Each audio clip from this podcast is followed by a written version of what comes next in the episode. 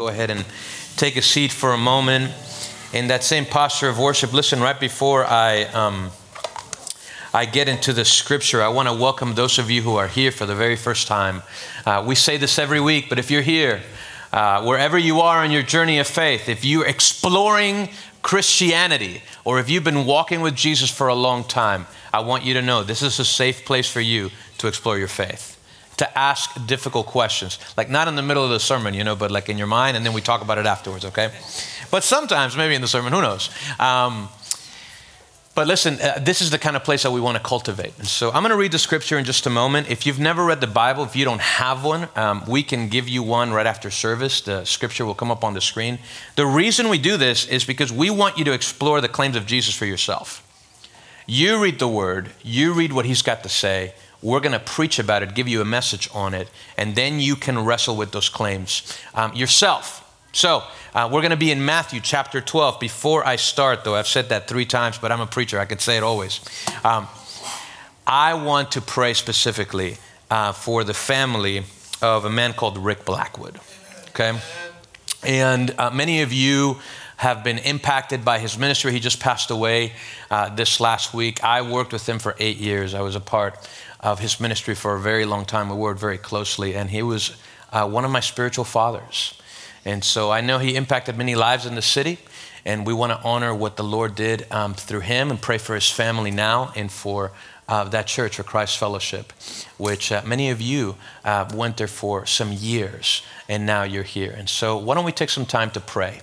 And to ask God to comfort uh, that family and that church. Father, um, I thank you because uh, you say in your word that precious in your sight, Lord, are the death of your saints, God. And Father, we, uh, we want to thank you for how you used uh, Rick Blackwood over years here in Miami. Many people came to know you because of his ministry, Lord. And I just pray specifically for his family that you would comfort them in their grief, Lord. That you would be with them as they celebrate his life, as they think about his life, as they meditate from the lessons of what he taught and also um, how he lived. We pray uh, for Christ's fellowship that you would bless that church, Lord, that you would bless the churches in this city. This is not about us, Lord. Uh, this is about a kingdom that knows no end, your kingdom. And I pray that you would continue to establish that through that church and through other churches in this city. God, we need you. And we pray uh, for that comforter, Lord, for your Holy Spirit to come now and to minister to many hearts. In Jesus' name we pray. Amen. Amen. Um, Matthew 12. I want to invite you to turn there, um, and we're going to read in verses uh, number 1 through 14. By the way, if you've never read the scriptures, this is one of those where you read it and you're like, hmm, what does this mean? Today, my hope is that we'll learn both about what Jesus says and what God says in the Old Testament and New Testament to give us some understanding of this text. Look at um, verse 1. At that time, Jesus passed through the grain fields on the Sabbath. His disciples were hungry and began to pick and eat some heads of grain. When the Pharisees saw this, they said to him, See, your disciples are doing what is not lawful to do on the Sabbath.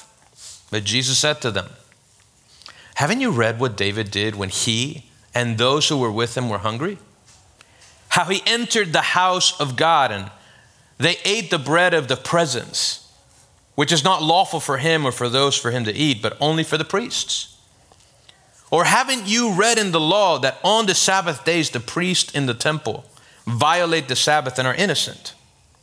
I tell you that something greater than the temple is here. If you had known what this means, I desire mercy and not sacrifice, you would not have condemned the innocent. For the Son of Man is the Lord of the Sabbath. Follow me, verse 9. Moving on from there, he entered their synagogue, and there he saw a man who had, who had a shriveled hand, and in order to accuse him, they asked him, Is it lawful to heal on the Sabbath? He replied to them, Who among you, if he had a sheep that fell into a pit on the Sabbath, wouldn't take a hold of it and lift it out? a person is worth far more than a sheep. So it is lawful to do what is good on the Sabbath. Then he told the man, Stretch out your hand.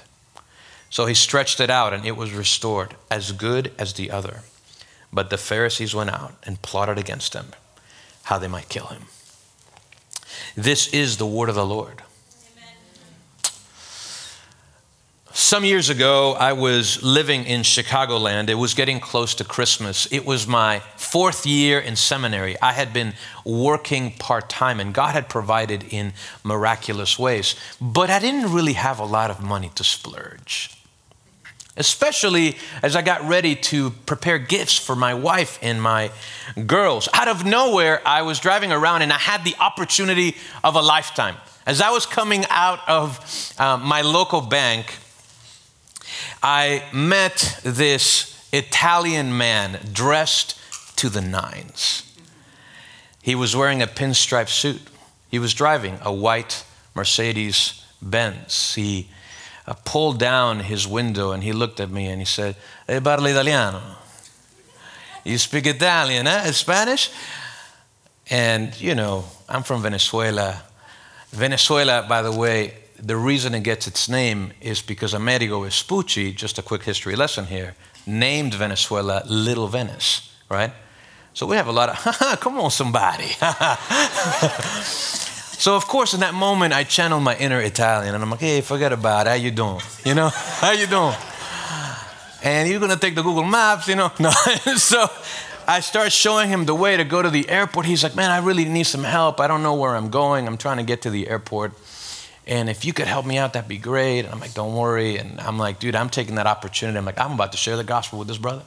I'm about to tell him about Jesus. He's Italian, dude. Forget about it. It's incredible.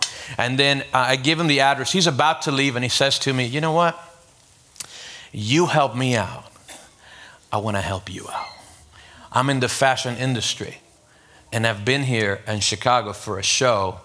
And um, I mean, would you like me to give you some Versace jackets for your wife? I was like, um, immediately, of course, I was a little skeptical. I'm like, this is a little weird, but you know what? You're a really good looking, well dressed man, and you're driving a really nice car, and I may consider this. So I was like, no, don't worry about it, dude, please. We just want to help you out. Just get to the airport. I know you got to be there. And he's like, and he insists. He's like, no, listen, I, whichever one you want, let me show you this catalog from Versace. He's like, I have the jackets in the back. I can't take them with me. He's like, I mean, I'm going to have to pay for a bunch of luggage to get back home. I could just hook you up. But he's saying it, of course, in an Italian accent, you know? And so, so he shows me, I'm like, okay, let me see the jackets. I, and, and I'm sorry, God, no, no. And so I start looking at the jackets and they look incredible. And I, I mean, I've never worn these kind of leather jackets before, but in that moment, I'm like, God, thank you.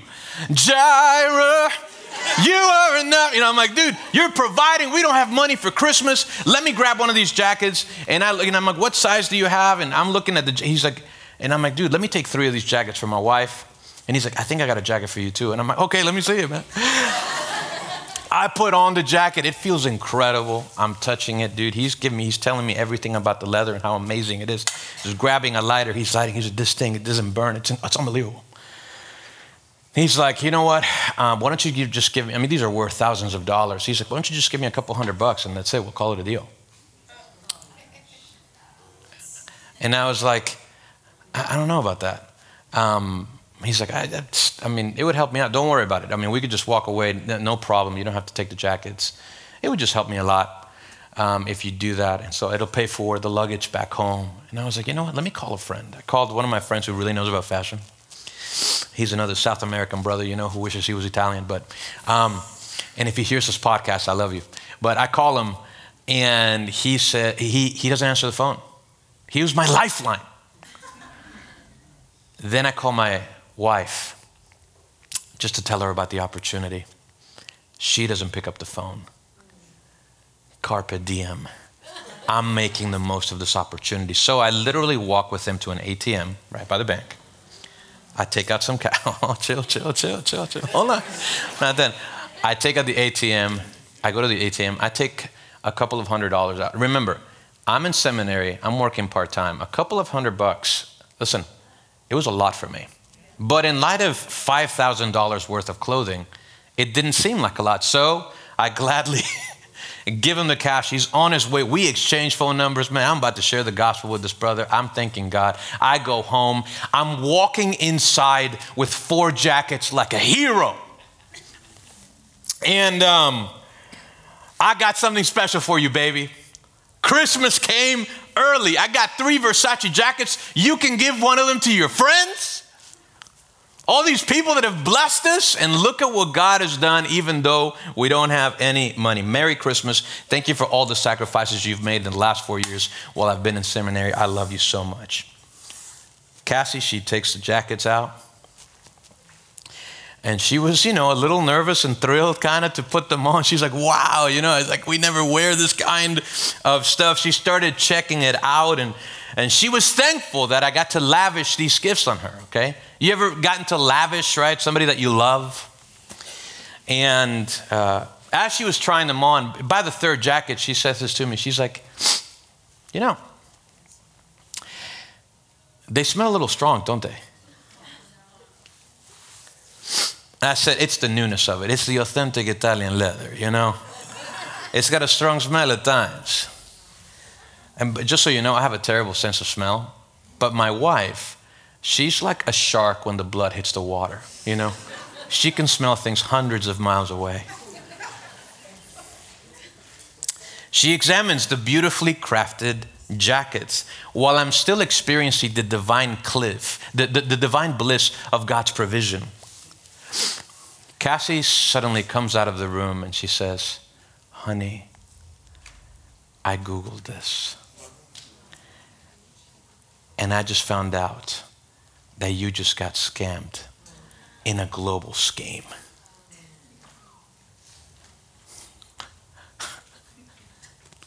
I thought I had the real thing, but it was a counterfeit. It was a really well crafted deceptive imitation of a Versace jacket. And I fell for it. Listen, I could not even keep I wanted to show you this so bad. I couldn't even keep the jackets. Because we were so angry at how I had been deceived and taken advantage of during Christmas while I was working part time, didn't have a lot of money. And I got a counterfeit jacket. I didn't get the real thing. The reason I tell you that story is because when you look at this text, as you think about the spiritual lives of people, of you and of me, there are countless of really well crafted imitations of Jesus Christ that are not Him. There's countless counterfeit gods, offer all sorts of satisfaction and happiness, and specifically here, coming out of this passage of rest, that offer rest to your life and to mine. But after you closely examine them and experience them, what you realize, it's not the real thing. And in this text, what happens is you meet this controversial Jesus who exposes fake solutions that we offer enter into in order for us to be able to experience the rest that He designed for us to experience. Now, you're looking at this text and you read it at first light in the 21st century, and you're like, dude, why is this so controversial? They're talking about the Sabbath. It's like arguing over a mattress. Seriously? They're having a controversy about rest? Well, it's a controversy because, especially in the first century, Jews came to the Sabbath for rest. But Jesus says in Matthew 11, right before this, no, no, no, you don't go to the Sabbath for rest, you come to me for the rest of your weary souls. so here's what I want us to see. As we explore this text, there's going to be a lot of connections from all over the scripture. I want us to meditate just on the greatness and glory of Jesus here today. There's some practical application points that we can learn from this text but this is about the Lord of the Sabbath. what we're going to learn today is a couple of things that I hope help you make some connections in your Bible and as you're exploring Christianity or growing in your relationship with Jesus. And here it is.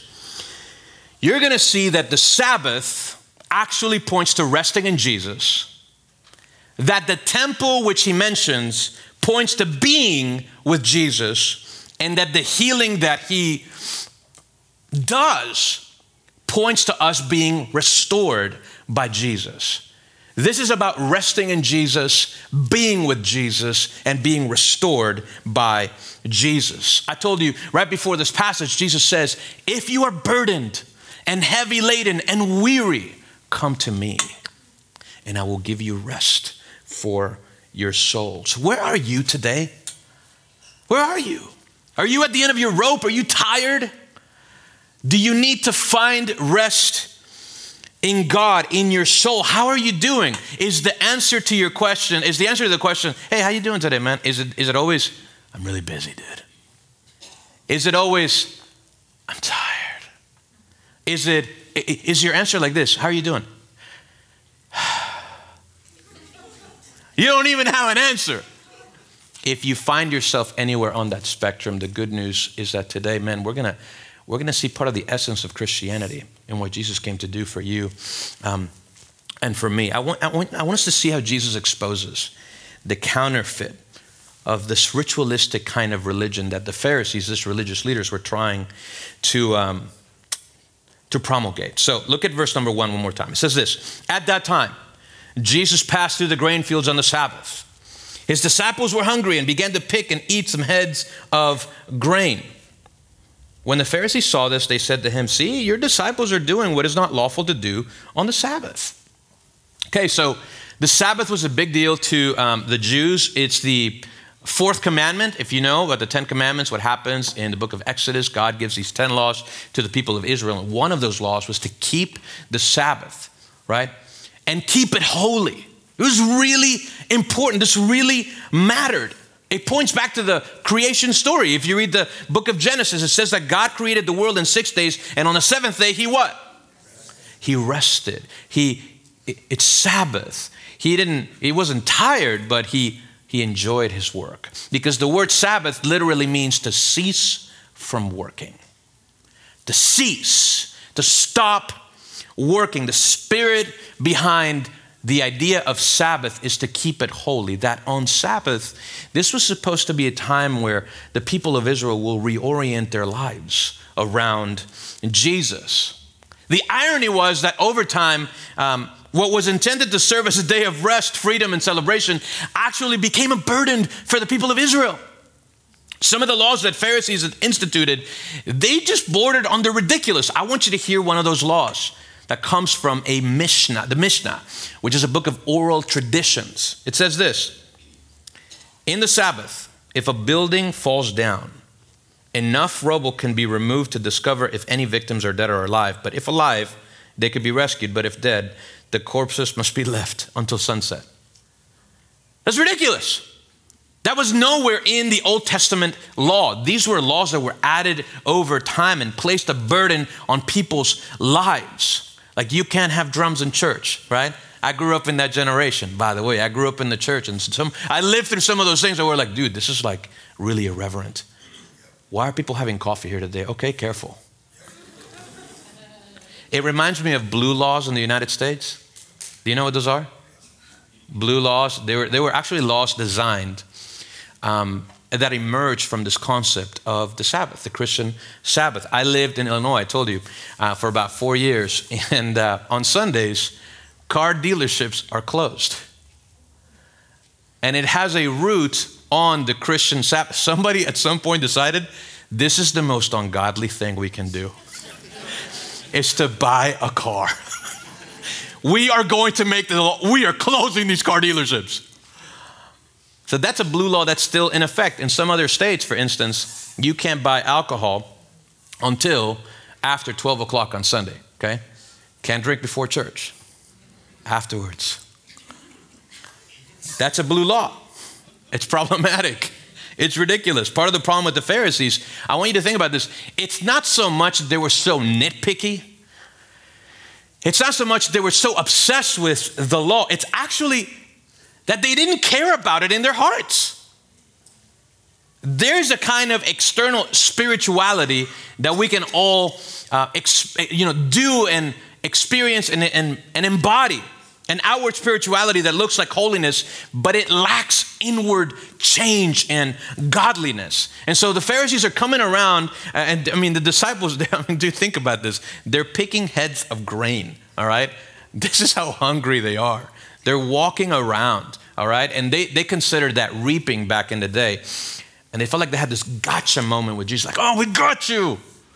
We're going to get you. You did not keep the Sabbath. And so, but what they didn't know is number one, is that the Sabbath actually points to Jesus. The Sabbath points to Jesus. Look at what he says. It's astonishing. And I want you to I want you to imagine for a moment that you're walking in the first century because if you're not if you can't place yourself there, you're not going to feel the weight of this text. Look at what he says to them. Haven't you read what David did when he and those who were with him were hungry? How he entered the house of God and they ate the bread of the presence which is not lawful to him or for those with him to eat, but only for the priests. What is Jesus saying here? You're reading this text, you're like, what's going on? Here's what's happening Jesus responds to them by pointing back to what happened in the Old Testament. Do you, you know the law? Do you know what First Samuel says? There's an exception on the law of Sabbath. You see, in Israel, um, there was uh, a bread that was put inside of the temple. And it was consecrated before the Lord. It was numbered. There were 12 of them. And it was to represent the Lord's provision for his people. So if you think back at the importance of the tabernacle and the temple and the religious and spiritual life of the people, this bread was consecrated and it was holy, and nobody was supposed to eat it except the high priest at the very end of the time of consecration. And Jesus is pointing back to the story to, to remind them Hey, wasn't David hungry one time? And didn't he go and ask the high priest with his soldiers um, if he could eat the bread because they were starving?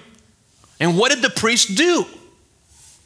Well, if you read the story in 1 Samuel, the priest makes an exception and he actually feeds David and the soldiers. Now, listen, nobody could eat this bread, okay? Not even the king, only the priests. And yet, in a time of necessity, in a time where David needed mercy, he was able to create an exception to this law. And if that exception worked for David, are you following me here? You following the story? There's a, there's a lot here packed into this text. If there's enough mercy for David, what Jesus is saying is, there's going to be enough mercy for my disciples.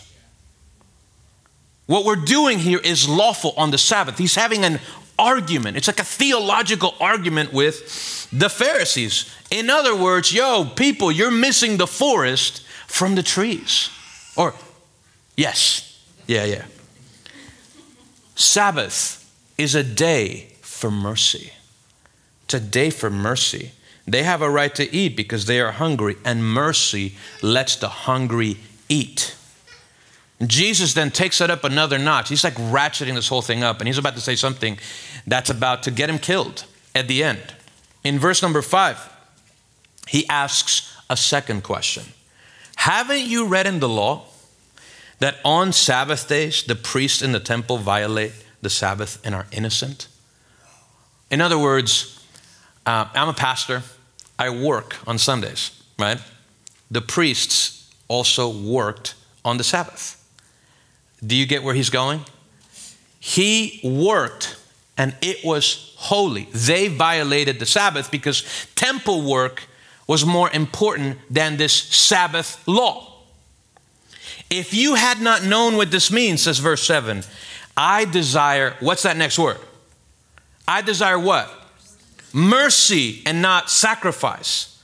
You would not have condemned the innocent, for the Son of Man is the Lord of the Sabbath. Priests, yo, people, priests get dressed up, all right?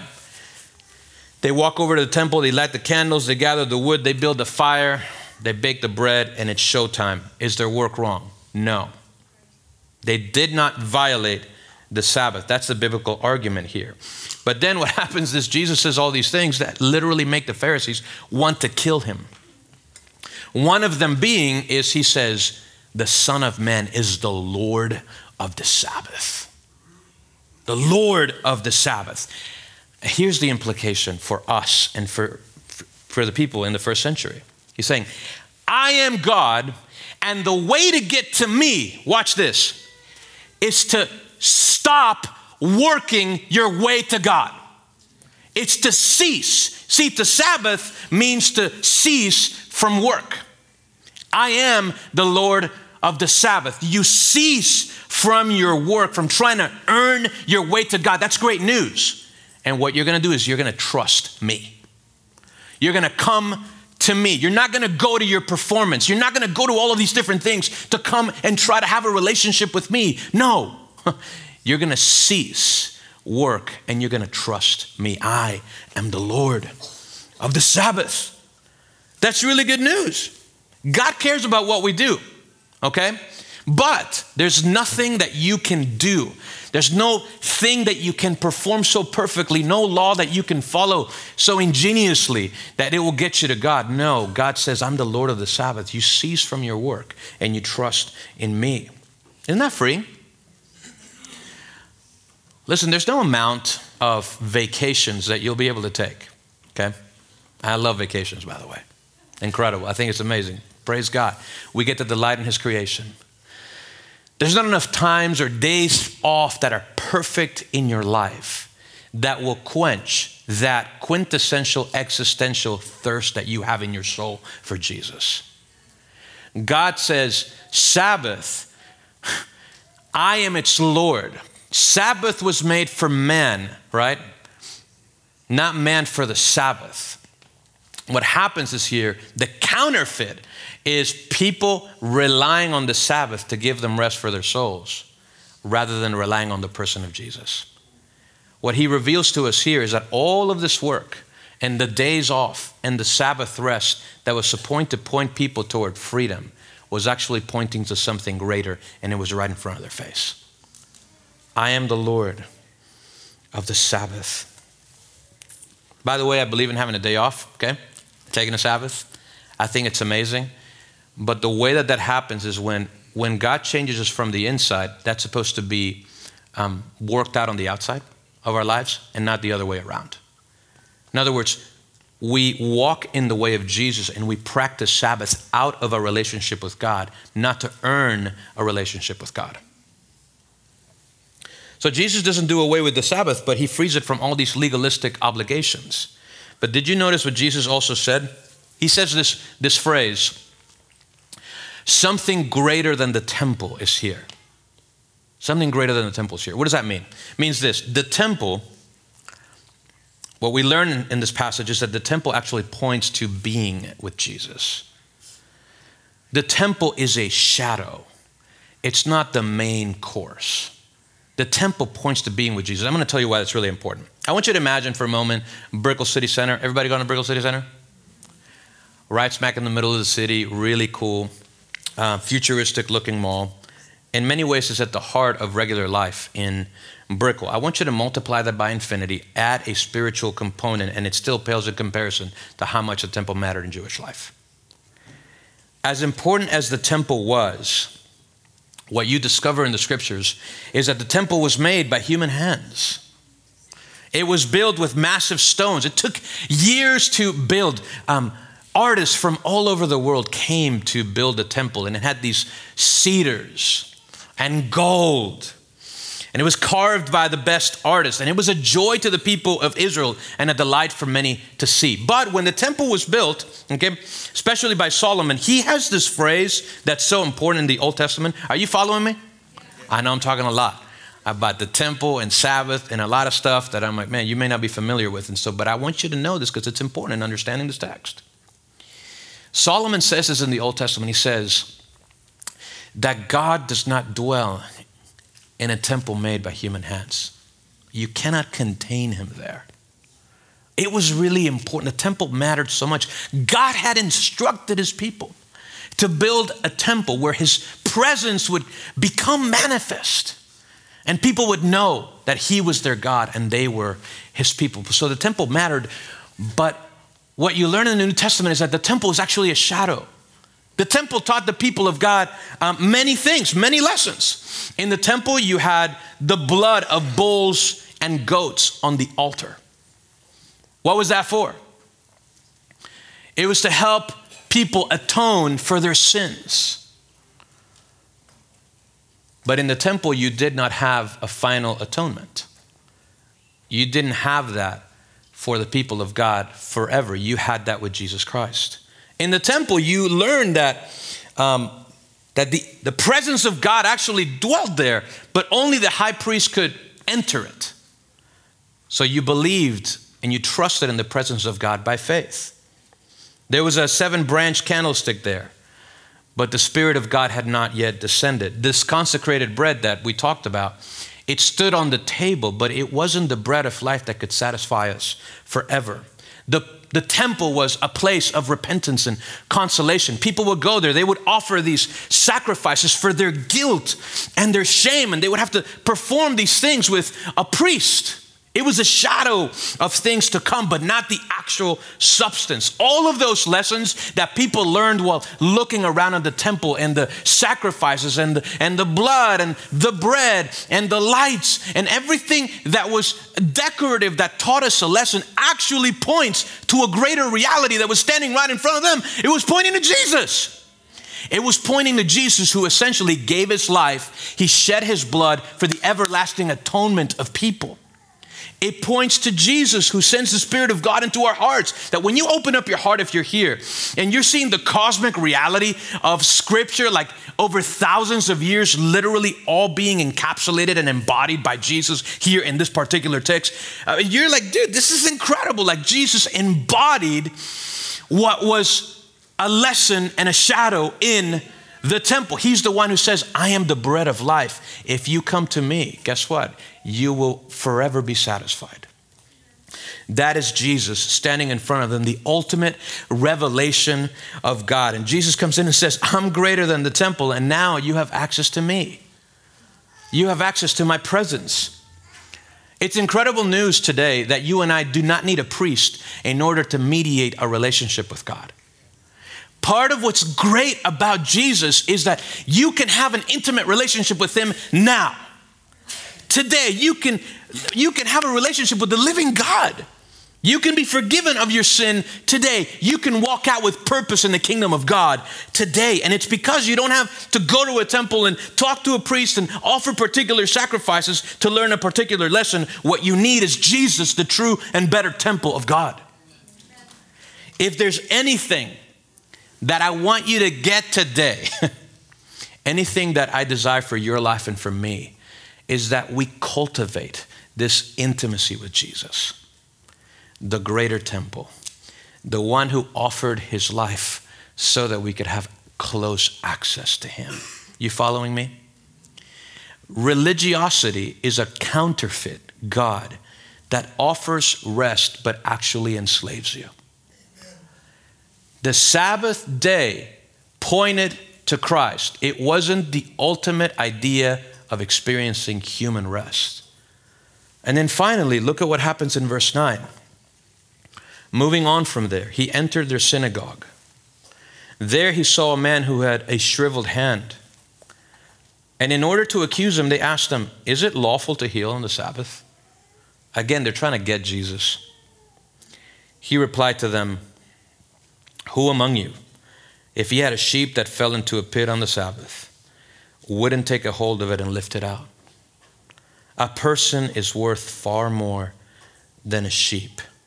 Somebody say amen. amen. So it is lawful to do what is good on the Sabbath. Then he told the man, Stretch out your hand. So he stretched it out, and it was restored, as good as the other. But the Pharisees went out and plotted against him how they might kill him. It's incredible how we can add steps and barriers to the work that Jesus wants to do in our lives and in other people's lives. See, this healing ultimately points to people being restored by Jesus. The Sabbath points to Jesus and resting in Him. The temple points to Jesus and us experiencing His presence, being with Him. And this healing points to being restored by Jesus. And many, many of us can come into a place like this in a gathering, in a church, sort of like this man.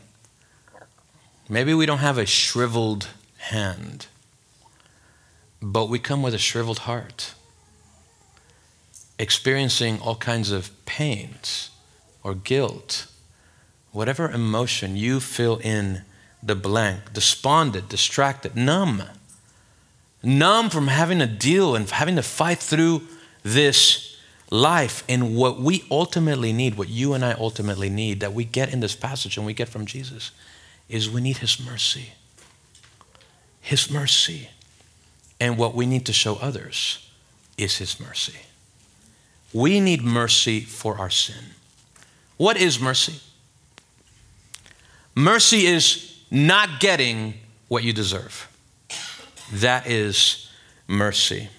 We need mercy.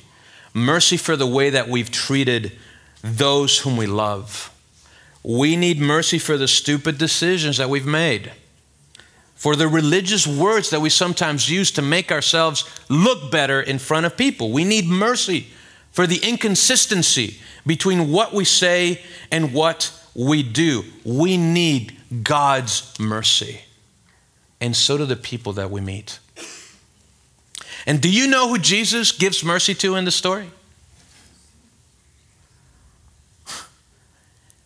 It's not the religious person who was self righteous, who thought had all the answers about what it looked like to follow God.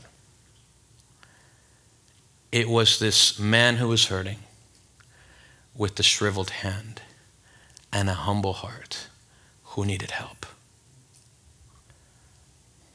And if you're there today, if you're a person who needs mercy, okay, what you need is to come to the Lord.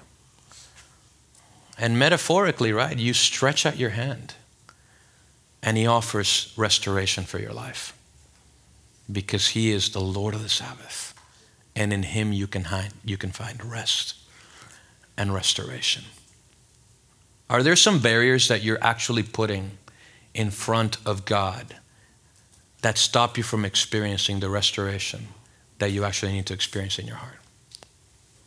Are there some barriers that you've put in that Jesus wants to show you mercy, but you have not yet received it? Or maybe you're here and you don't know him, you don't have a relationship with him, but you want to experience his mercy. I'm telling you right now, I'm sticking with mercy. I need it, and we need it, and we need to show it. I'll leave you with the story. There was a man by the name of Robert Robinson who um, had been saved from a life of sin. He had experienced mercy through the ministry, uh, ministry of a preacher called George Whitefield. And he was a hymn writer, he was a songwriter, and he wrote a really famous hymn uh, that goes like this Come, thou fount of every blessing. There you go. You see, you know it, I kind of know it. But it, he says, streams of mercy never ceasing. There you go. That's it. Sadly, if you get to know the story of, of this brother called Robinson, of Robert Robinson, he journeys away from Jesus. It's like he wanders away and, and starts being deceived by this world and pursuing particular desires that were not pleasing to God. He leaves the church one of the most famous hymns of all time. He leaves the church, wanders away for years, but one day he's sitting next to this beautiful lady on a train. I'm not sure what his motives were. She was completely captivated by this book. And then she loves it so much that she shows Robert. She's like, Man, look at this incredible poem right here, this line. It says this Prone to wander, Lord, I feel it prone to leave the God I love. Immediately, Robinson bursts into tears. Madam, he says, I am the poor, unhappy man who wrote that hymn many years ago. And I would give a thousand worlds if I could enjoy the feelings that I had then. Any of you ever been there? Where you experienced God at some point in life and you yearn to go back and I'm like, what if this, what if, what if I could be in the same place again? Greatly surprised. The woman speaks to him and he says, The streams of mercy that you wrote about in the song, that mercy is for you today. And in that moment, Robert, man, he experienced the power of the Holy Spirit and he went back to the Lord and his life was restored. Because that very song that he had written that God gave him so many years ago contained the truth about the mercy of God for us who are prone to wonder and who need mercy. And if that's you today, and if you have stepped away, if you feel far away from God today, and you wonder just like He did, man, I wish I had those feelings I had back then. I want to tell you something God wants to do something new in your life, and He wants to offer you fresh mercy for your life so you can be able to move forward in this kingdom of God that you have a purpose in and you have a, a part to play no matter what you have done, no matter what has happened to you. God wants to do something in your life, not because I'm telling you, but because He's a God of mercy. Amen. So, what we're going to do is, I want to invite you to have a time where you pray with God where maybe you are like this man and you've been far away from him and you need to come home to God and you need to experience his mercy. Maybe for some of you, you've been exploring Christianity and today's a day where you're like, you know what? I want to give my life to Jesus and experience his mercy. And I believe that he is the Lord of heaven and earth and I want that for my life. If that's you, listen, wherever you are today, why don't we all pray together? And I want to lead you in some times of prayer. Father, thank you for the mercy that you offer to us today, God. I pray you would humble us today, our hearts, Lord. That you would remind us that all of us in this place, we need your mercy. God, I want to pray right now for those who have wandered away from the faith who are here today, Lord. Who, like this man who wrote this, one of the greatest hymns of all time, have wandered away from you. I pray that they would have a fresh encounter with truth today. Listen, if that's you and you're like, I need that, I need His mercy, I need to receive it for me. I want Him to restore me back into a relationship with Him. Why don't you right now stretch out your hand and say, I need prayer? Just like this man, I see you. God bless you. I need prayer. God bless you. Just keep your hands up. We're to pray together.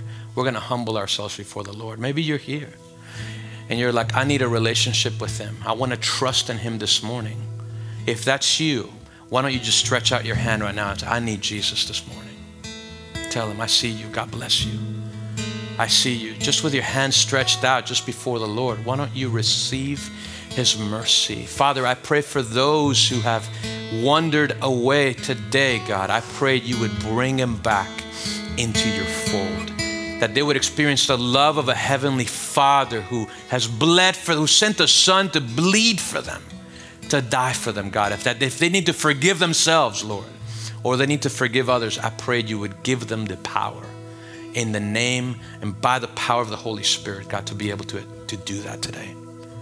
God, would you help them receive mercy in this great time of need, Lord? I pray for those who also have stretched out their hands, who want to have a relationship with you. If that's you, listen, you lifted up your hands and you said, Man, I want to have a relationship with Jesus, why don't you tell him right there, God, I need you and I want to walk with you in my life. Would you forgive me of my sin? And would you help me experience your mercy and grace? In Jesus' name I pray. Amen.